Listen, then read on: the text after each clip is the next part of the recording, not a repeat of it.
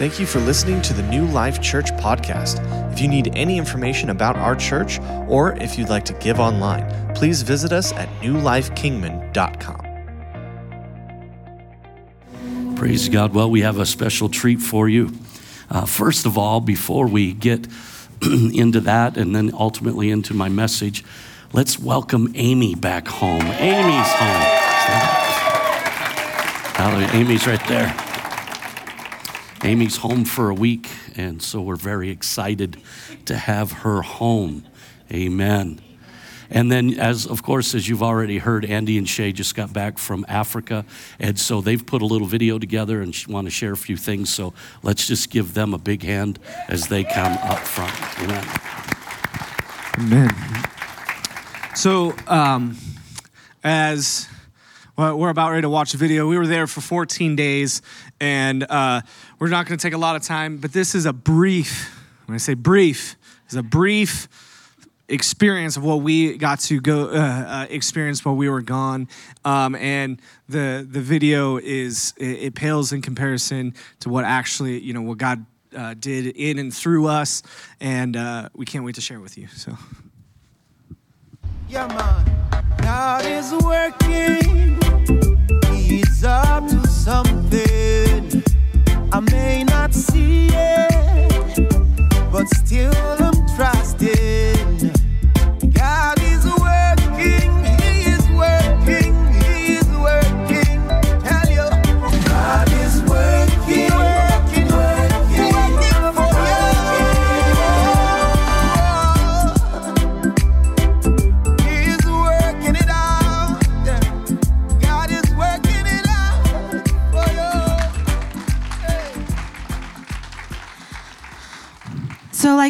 it's just, uh, those were just like clips of like two weeks worth of experiences. And so we can't possibly um, share everything. But the thing, there's a couple things that impacted me the most. And I feel like um, it really just, it was like a theme throughout the, the time. But the first thing is like when you go into worship, and I showed a lot of worship clips and stuff like that. And the song that was on was one of their um, like radio worship songs. And so, um, especially when he was saying how they, how they dance, I mean, how can you not dance to that song? Come on. So, in, but in church, I mean, they send it. So when you go, when you go into church, you walk, when you walk in, they have just this raw access to the Holy Spirit.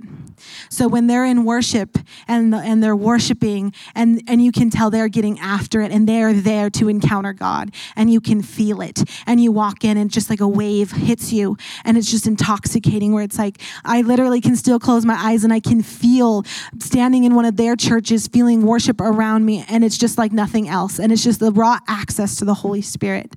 And it's incredible. And I'm like, oh, we need that here. Just boom, ready for ready for the Holy Spirit? Got it.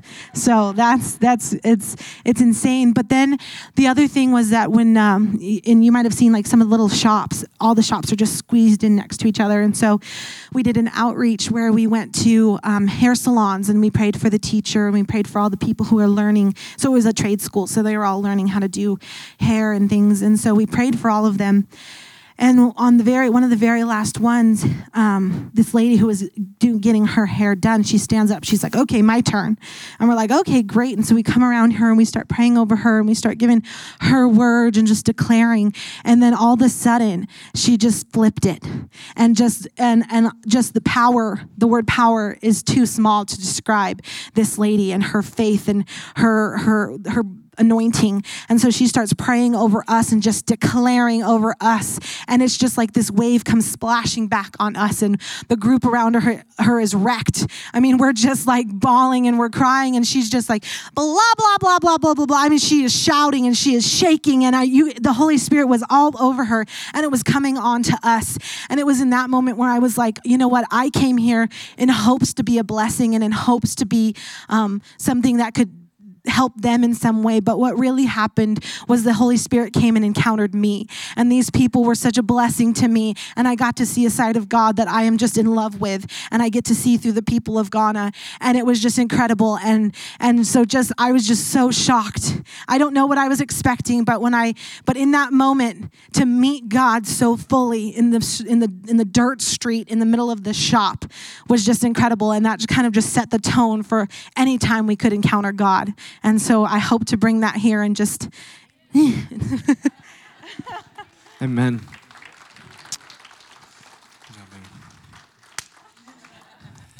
Um, in Psalms, it talks about uh, refresh and be refreshed. And what, what, I, what I felt, in, much to Shay's experience as well, is we came to minister, but we left ministered. Um, and there's a there is an anointing I feel that goes and, and just gets all over you when you when you go to a place where there is such a desperation for for Jesus and the Holy Spirit. Because and, and, and I'm not look at I'm I'm I'm chief among them as far as we sometimes allow Western convenience to undermine our our faith or un- undermine our trust or our our our, our desire to see God work in our life. Well, when you remove all of that, when you remove options, that's what Western culture is surrounded by is options. Because you have an option to go and do and be, and, and when you have none, and the only option is Jesus. It's, it's literally life or death. Whether I'm going to eat today or not eat today is God providing and moving in my life.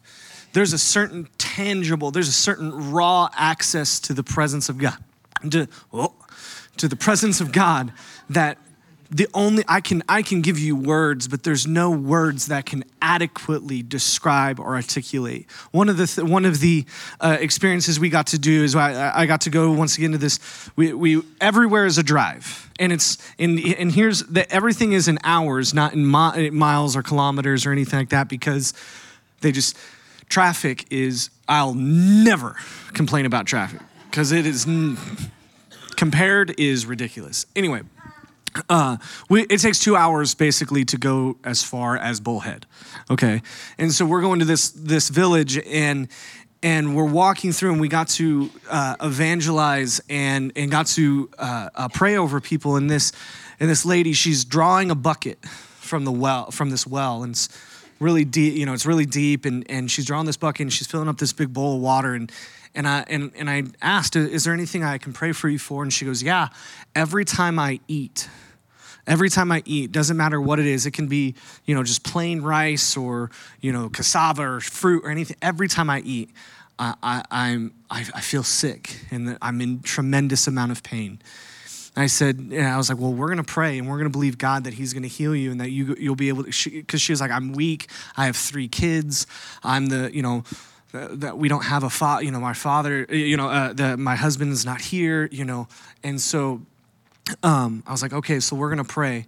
And so I prayed, and we just kind of, I just, you know, I prayed, how do you feel? She goes, well, I'm not in any pain right now. It's only when I eat. I was like, okay, how about you go eat something and you come to the service tonight and, and, and tell us how it is? She goes, okay. And so, uh, you know, I just kind of filed that away. Okay, God, I'm, I'm believing for a miracle, all of that. And we go about our business and start praying for more people. Well, we go to the service and and we're, we're ministering and things like that. Well, she comes in running from the back. She comes in running and she's eating an apple and she's eating and she goes, Pastor, she goes, This would have doubled me over. And she goes, I, This is the first time I've eaten something in months where I haven't been in pain. And I'm just, I'm just wrecked. And so I have her come up. And I said, If anybody needs healing, you need to come up right now. And she then started, and I just said, Hey, all I need you to do is just say Jesus. And she's like, Okay. And so we just pray over people, and, and, and she's praying with me. And she, t- she got to connect with the pastor, and she's like, This is where I'm going because Jesus is here. And that's why we went. And so we just want to thank you. We want to because uh, without you guys, we could not have done this. So we want to thank you. We felt your prayers for you, for those who've given into missions and given into and partnered with us financially. We want to thank you. Uh, this was an amazing trip. So please come up to us, ask us. We'll have we have a lot more stories. So love you guys. Praise God. Hallelujah. You know, one of the things that. Uh, we did. It's uh, when Andy and Shay were invited. They were invited by a church in California. Um, you, you, you know them, uh, Pastor Carl and Adam Friedrich, and uh, they invited them to come. And part of the reason that we sent them was one to to uh, uh, help in that outreach and that ministry and that missions trip, but uh, uh, another reason is to learn how to take a group because they took I think 17 to 25 people I'm not sure in this group and and so Andy and Shay got to participate in that, um, and it's something that we have a vision for. We want to raise up teams. Um, we want you not just us. This is not about a, a pastor thing. This is about a church and the people of God going into all the world. And so we want to uh, uh, raise up teams. But look at one of the visions that we have here is that the mission field starts right outside that door. I could tell you that uh, I was personally on my way flying uh, to Ghana, where they were, the church that they were, the, the mother church. I was going there with Pastor Alex um, uh, many years ago, probably about 10 years ago now or longer. And uh, we were on our way. And I remember being over the Sahara Desert, and I was just thanking God for uh, what He was doing, and I was thanking Him for the fact that I was back on the mission field. And God spoke very clear to me. And He said, John, every, every, because at this time Jacob's Ladder was Thursday. And He says, every Thursday when you get up and speak in Jacob's Ladder, you are on, the, on a mission field just as valid as this one. And so let me tell you something this church, this church is about reaching the lost. That's why we talk about grace, hope, transformation. And so, whether it's in Kingman, Arizona, or Ghana, West Africa, we're about winning, winning the lost. Can you say amen? Well, very quickly this morning, we want to uh, move on into our sermon. I'm going to try to get through this quick. Um, uh, one thing about raising preachers is they compete with you. And so, uh, Amy the other day sent me her very first sermon. And so, and it's really good. I'm going to have to preach it. Uh, no, I won't. I won't steal it. I won't steal it. I promise. And so uh, God's done a great thing with my family, my children. I am so proud of my children and what God is doing in them and, and, and through them. Well, we are continuing on with our series that we began, The Way of the Overcomer. And in this series, we've come to understand some real vital information about our walk with God. How many know that our walk with God is, is important? The problem with a lot of Christians is they live from experience to experience. That is not the way Christianity was meant to be. Christianity was to be a daily walk, a communion, a, a, a relationship, walking out every day uh, with Him, every moment, every event, every situation, every circumstance in light of the Father. Can you say amen? And what we have found out is that life sometimes can be difficult. Uh, life is hard. Jesus said, In this world you will have tribulation. There is no doubt about that. He says, But be of good cheer. I've overcome the world. And what he's telling us is he's telling us, in effect, that we are, in fact, more than conquerors. We always have been and always will be. And victory is not an option. Victory is not an option, it's a birthright, it's an identity, it's who we are. And we also found out last week that the blood of Jesus is the most powerful substance in all of creation. And it's through the blood of Jesus that we are given eternal life, that we are set free, that we can come into this wonderful identity as sons and daughters of the Most High, and that we can walk out that identity, that we don't have to take on that spirit of bondage, that, that, that spirit of bondage being a slave and being an orphan, but in fact, we could take on the spirit of adoption, where, whereby we cry, Abba, Father. And we've been given eternal life and eternal kingdom, and we are seated with Him in heavenly places. Can you say amen to that? And it's because of the blood of Jesus that we've been given a new life. Amen. Thank God for that. And then not only does He give us that, then He gives us the right the privilege to plead or to argue the blood in every circumstance, every situation. I can bring the blood of Jesus to bear on every situation in my life, no matter what it is. And the blood of Jesus has power to change me. Now, this weekend, what we're going to do is we're going to move on and look at yet another weapon in the arsenal of our overcoming. So, look at Revelations chapter 12, verse 11. It says, And they overcame him by the blood of the Lamb and by the word of their testimony, and they did not love their lives unto death. And we begin this today, this third uh, uh, message, by coming to understand the power of our testimony. Now, I know this morning, I understand something here testimony is not always the glamorous thing. So it's like, oh, here we go, talking about testimony. It's going to be kind of boring. But the reason I think that is, is because we have forgotten or we have lost the power that has been invested in our testimony. For much of the church, that's been minimized. In many ways, the strategy of hell this morning has been to mute the power of our testimony, and many are convinced that what they say really doesn't have any significance. And the truth is, that's because we believe we don't have any significance. Well, let me tell you something your life matters. I don't care if you are the least of your family and your, your family's the least of your tribe and your tribe is the least of your community. I don't care if you're on the bottom of the totem pole. Your life matters. Your life matters, and people are watching you.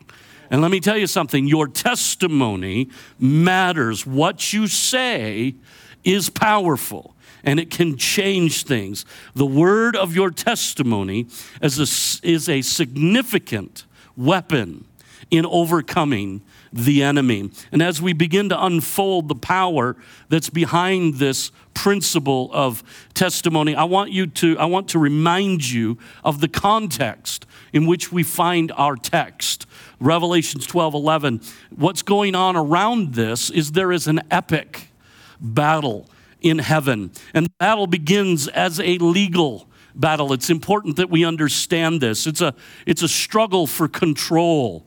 Who is going to be supreme? Who is going to be in control of who? And the battle is quick, it's decisive, and the devil and his supporters are thrown out of heaven. Aren't you glad for that?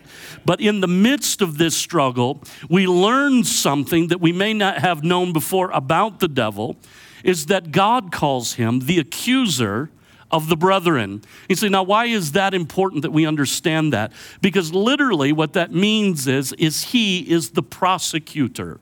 He is the prosecutor against our lives. And the Bible tells us that he spends day and night, he stands day and night making accusation against us. He twists the truth, he manipulates facts, he assaults our character, and he condemns our lives. And let me tell you something this is the problem with the church, is because the devil will get inside. He will use misinformation and misunderstanding because he has twisted things to bring conflict and to bring strife and to bring division. And he will do these things and he will come against us because he is the accuser of the brethren.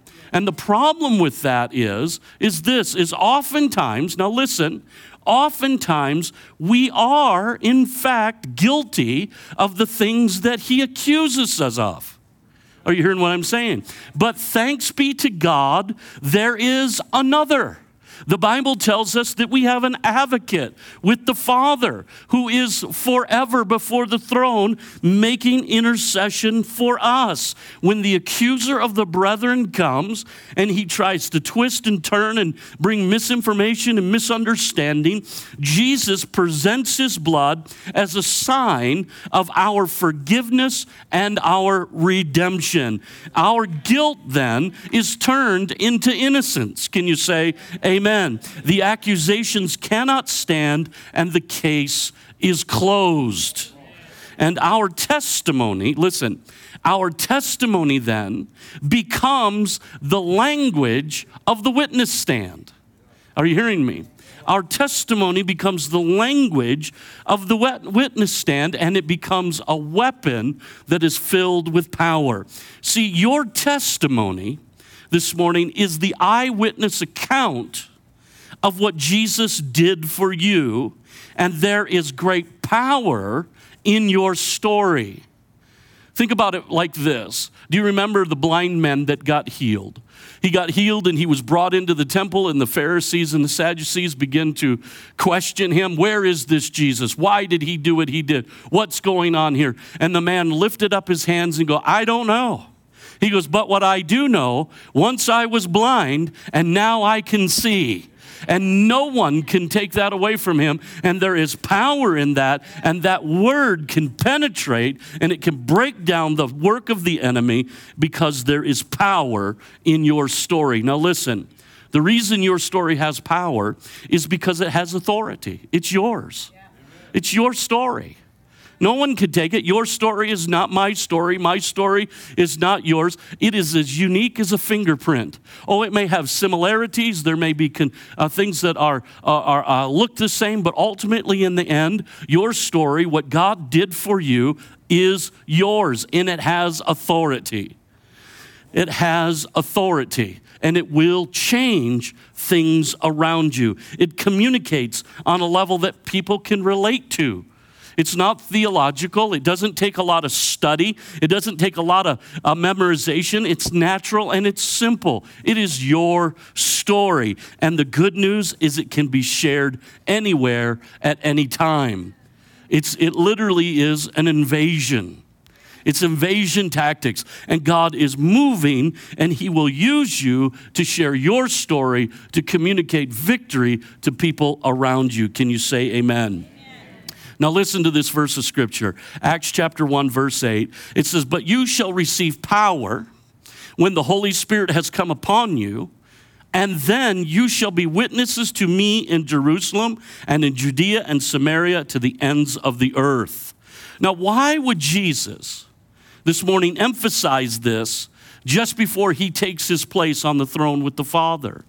Because that through the power of the Holy Spirit, our testimony, our eyewitness account of what God has done for us and in us and through us, it becomes, listen, absolute proof of his resurrection power. In Acts chapter 4, verse 33, it says, With great power, the apostles gave witness to the resurrection of the Lord Jesus, and great grace was upon them. Think about this for a moment. There's great power in what God has done. Your testimony, there's power in that. And God expects and wants us to share that because that testimony breaks down the walls of the enemy's work. Are you hearing what I'm saying? Think of it this way think of the story of the demoniac. How many remember that story? The demoniac, this is a guy that is, to say the least, helpless and hopeless. I mean, this is a guy that his, his friends, his family, basically the world has given up on him. And the best that they could do for him was to tie him down. And even that didn't work. That didn't work. But with one encounter with Jesus, he is seated, he's clothed, and he is in his right mind. But listen to what takes place next. This is the part of the story I want you to hear. Here's this great encounter. And then in Mark chapter 5, verse 18 and 19, it says, When Jesus got into the boat, he who had been demon possessed begged him that he might be with him. How many know if you got set free like that, you're, you're going, you know what, I want to go with Jesus. I, it's just good to me follow you around. You really are good for me. Jesus, you're really good. I just need to stick by you. But Jesus says, uh, no way. He says, the Bible says he didn't permit it, but said to him, Go home to your friends and tell them what great things the Lord has done for you and how he has had compassion on you. And he departed and begged uh, and began to proclaim in Decapolis all that Jesus had done for him, and all marveled. Now, think about this Jesus sends this man away armed only with his testimony and it had with it the power to overcome. Now remember, these people weren't too keen on Jesus. If you remember in Mark 5:17, these people begin to plead, the Bible says, with him with Jesus to depart. They're like, "We don't know what you're doing here." Man, you're messing with everything. You killed our pigs. You sent the demon. We don't get, we don't even know what's going on, Jesus. You, you really are kind of upset. How many know when the supernatural shows up, it can upset people? And it does, and they're kind of upset by it. They're like, you know, uh, that's way too heavy. I the pigs. I don't even get spir- spirits in pigs. I, why would they run off the cliff? I mean, have you ever sat and thought about that for a moment? I mean, the demons are talking to Jesus, and they said, Hey, it's not our time. Don't torment us. Send us into the pigs. And then they run them off a cliff. See, spirits are stupid, they're dumb. Why would they kill the pigs? That was their house. That's where they're living, but they kill the pigs. Now, where are they going to go? I mean, I don't get this. It's just kind of a messed up thing. And the people are really kind of like, Jesus, you're a little bit too much, man. Somebody's got to put you back in your box. And it, they're upset.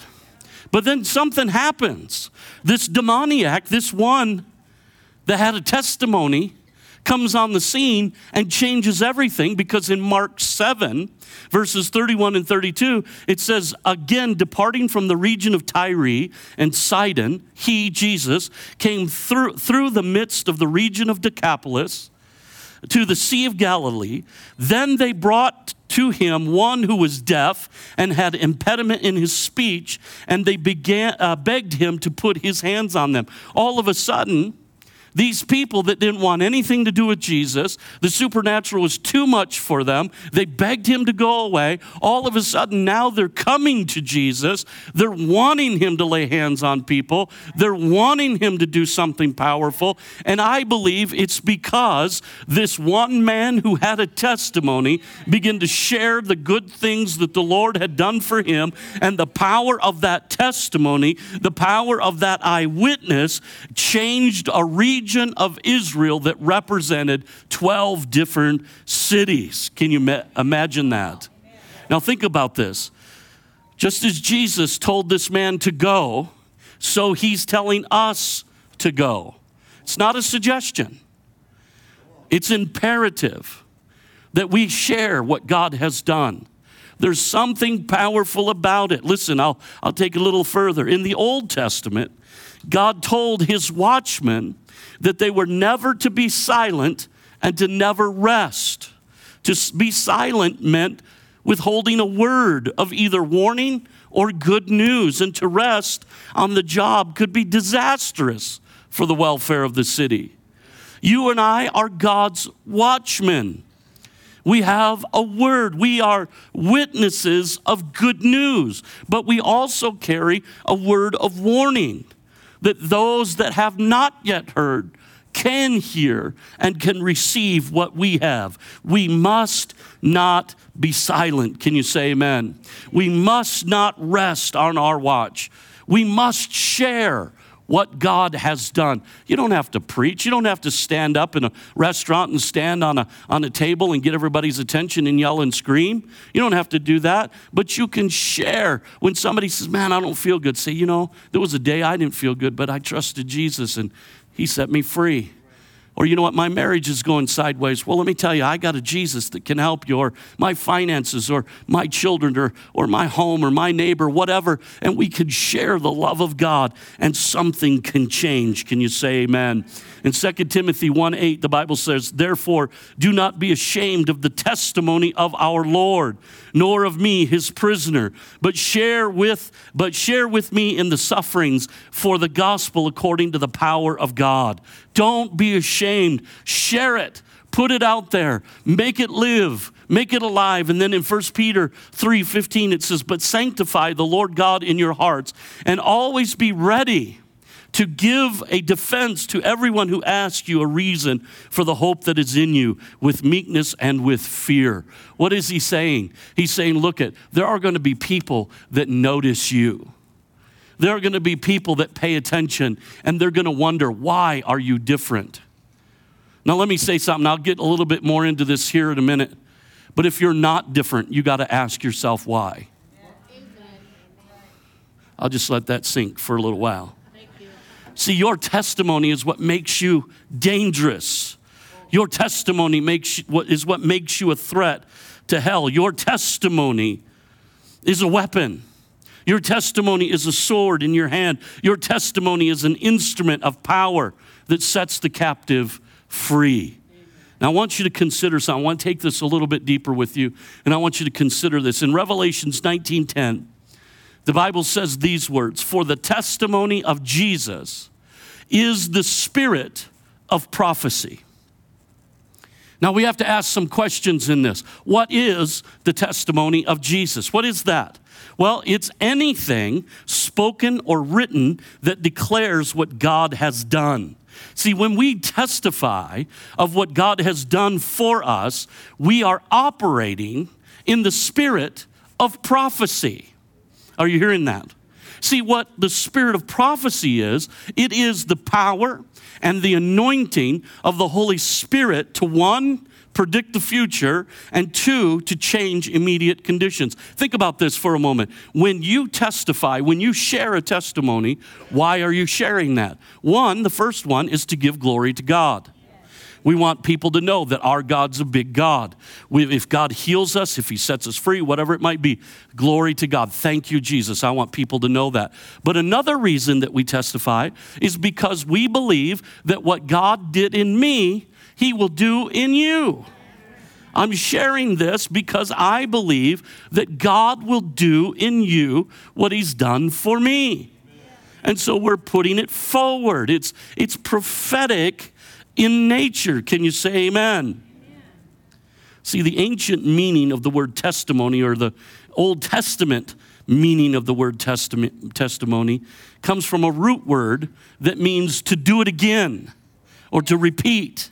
And I believe the power of testimony lies in the fact that it depicts the very nature of God, that God wants to do it again and again and again and again. See, when we give a testimony of healing, we're depicting that God is, in fact, our healer.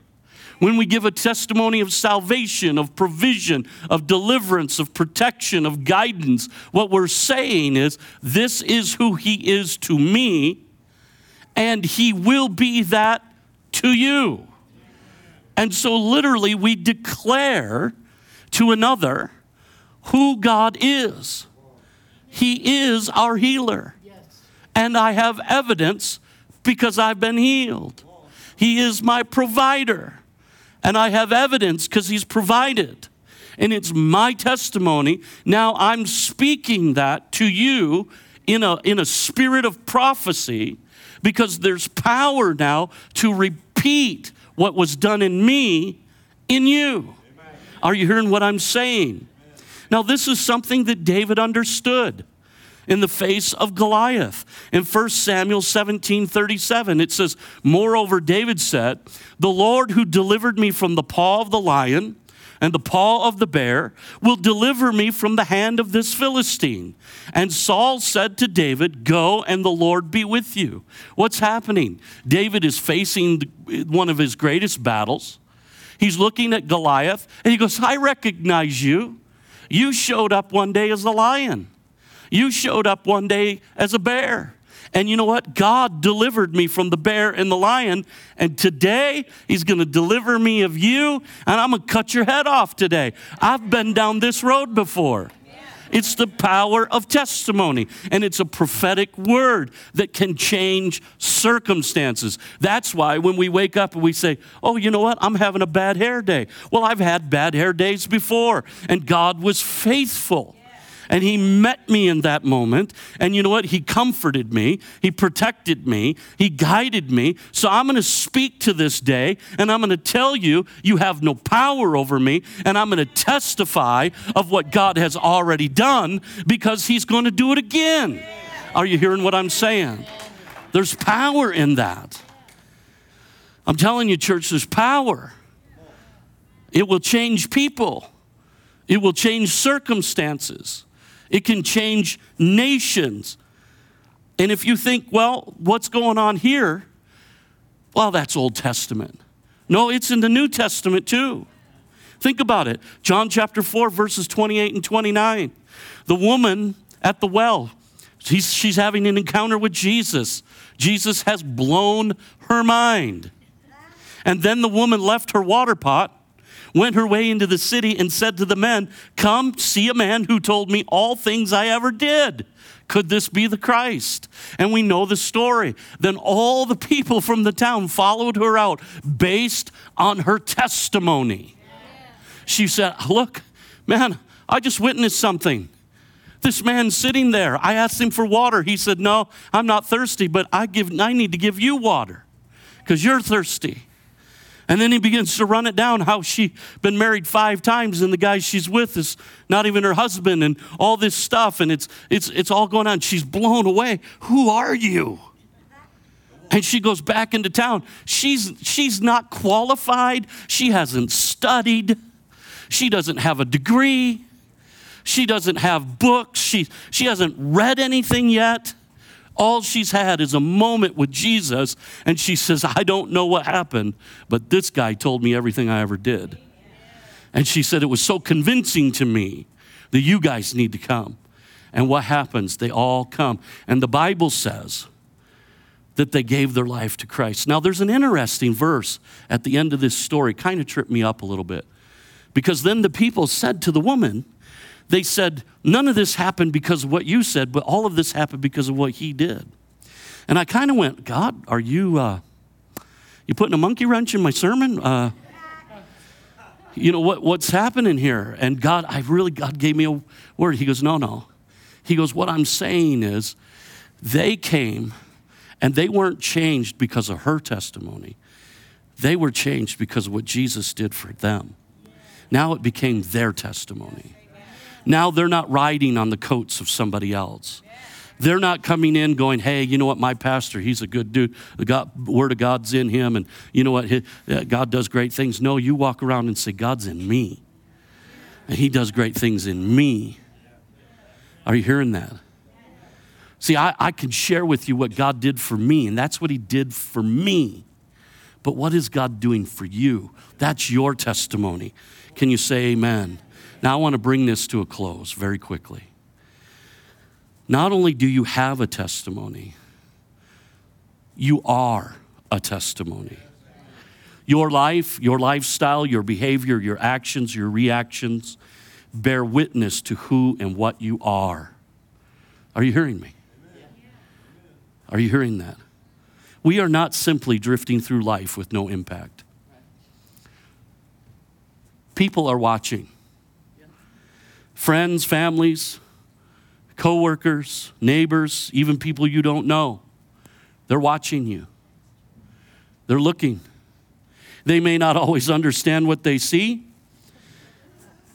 They may not have context for your behavior, but nevertheless, they will always draw a conclusion about who you are. Everyone will draw a cl- con- conclusion. We do not live in isolated bubbles. Our lives are on display. Amen. Amen. Come on now. Now, I don't mean to come off spooky or dramatic,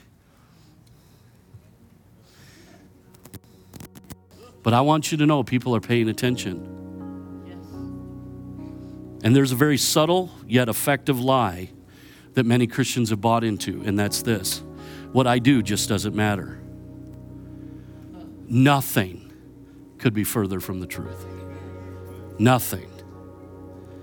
See, when we talk about testimony as it relates to our actions and our behavior, we're talking about what you represent and who you truly are. Matthew 12 tells us that a tree is known by its fruit. Are you hearing what I'm saying? So it is with people. What you're doing in your life is a direct manifestation of who and what is inside of you. Amen. That's why Paul writes in Ephesians 4 1 through 3. He writes this listen, he says, I therefore, the prisoner of the Lord, beseech you or beg you to walk worthy of the calling with which you were called, with all lowliness and gentleness, with long suffering, bearing with one another in love, endeavoring to keep the unity of the Spirit in the bond of peace. What is he saying? He's saying, walk worthy. Walk worthy. In other words, he's talking about walking appropriately. Not, he's not talking about value. Listen to me, he's not talking about value. Here, here's the thing let me let me see if I can't bring some definition here. See, the problem is, is a lot of people get upset at things. We there's a whole movement right now in Christianity that's that's saying, you know what, God loves us, and it doesn't matter what we do, and blah blah blah. We just go on kumbaya, and everything's going to be good. That's not true. It does matter what you do. Now, those people that believe they could do anything they want, they usually stand up and they say stuff like this Nothing can separate me from the love of God. And that is absolutely true. There is not one thing on creation that can separate you from God. Amen. Not from the love of God. When you were yet a sinner, He loved you.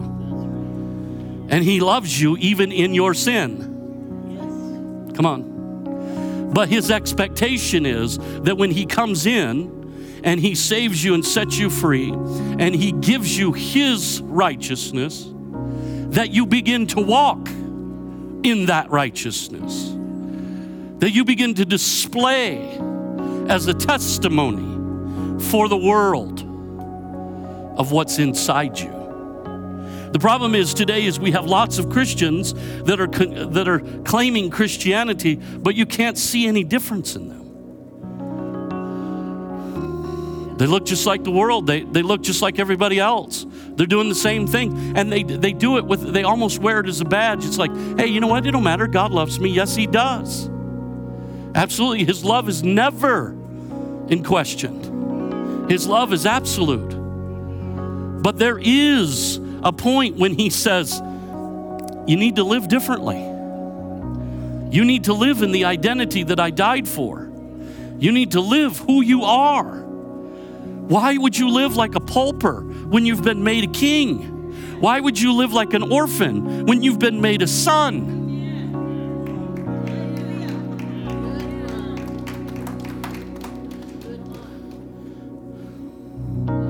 He goes on and he says this. He says in Titus 1:16, he says, "They profess to know God, but in works they deny him, being abominable, disobedient, and disqualified for every good work." Literally what it's saying is they have a testimony of misrepresentation. And there's power in it, folks. Look at Paul spent a, a lot of time in Romans chapter 14 talking about things. He, he makes a statement. He says, you know, all things are lawful, but not all things edify. And everybody wants to use that statement, all things are lawful, to, to give us uh, uh, permission just to go out and do whatever we want. But that's not what it's saying. It's, he, he's saying, look at, I don't want you to be hung up on some rule here. Amen. He says, I don't want you to be hung up on rules and regulations because that's not what it's about. He says, but pay attention because not everything you can do, you should do. Because people are watching. See, there are certain things in my life that I have determined I will not do because I have a testimony. People are watching because people draw conclusions, and rarely they, do they draw conclusions with all the info. Come on. They will draw conclusions based on what they see in the moment. And so, what Paul's telling us is he's saying, wait a second, look at you guys, you, you need to understand. You need to walk worthy. You, you, you, you, you profess God, but don't deny Him in your behavior. Jesus was a little bit softer, Paul was kind of aggressive. Jesus was a little bit softer when he told his disciples in Matthew 5 16, he said, Let your light so shine before men that they may see your good works and glorify your Father in heaven.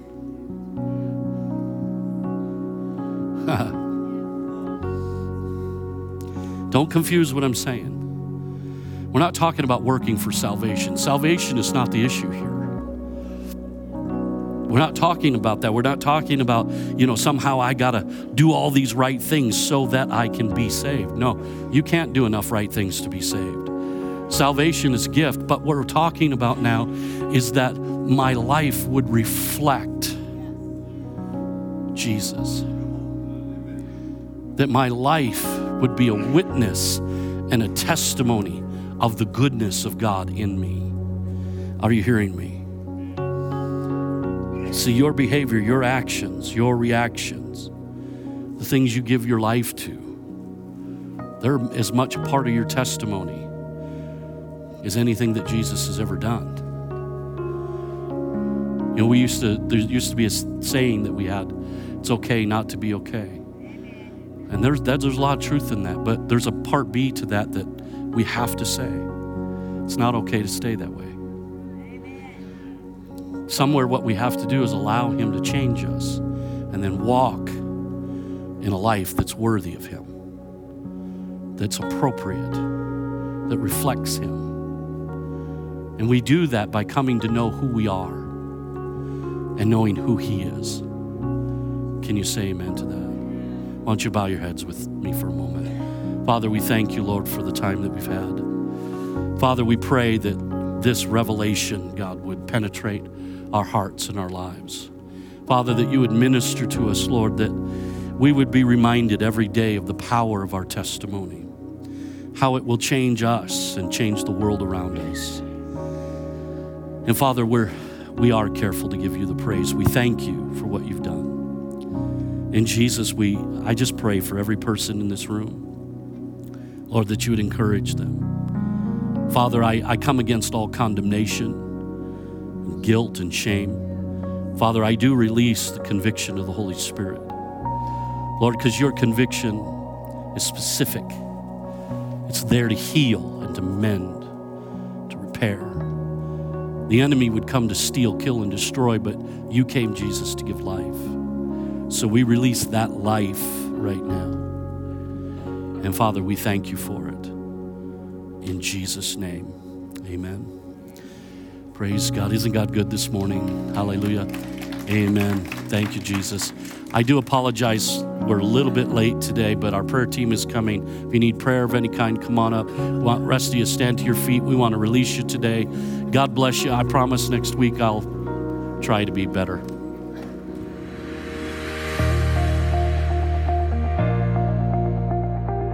Thank you for listening to the New Life Kingman podcast. We can't wait to see you next week.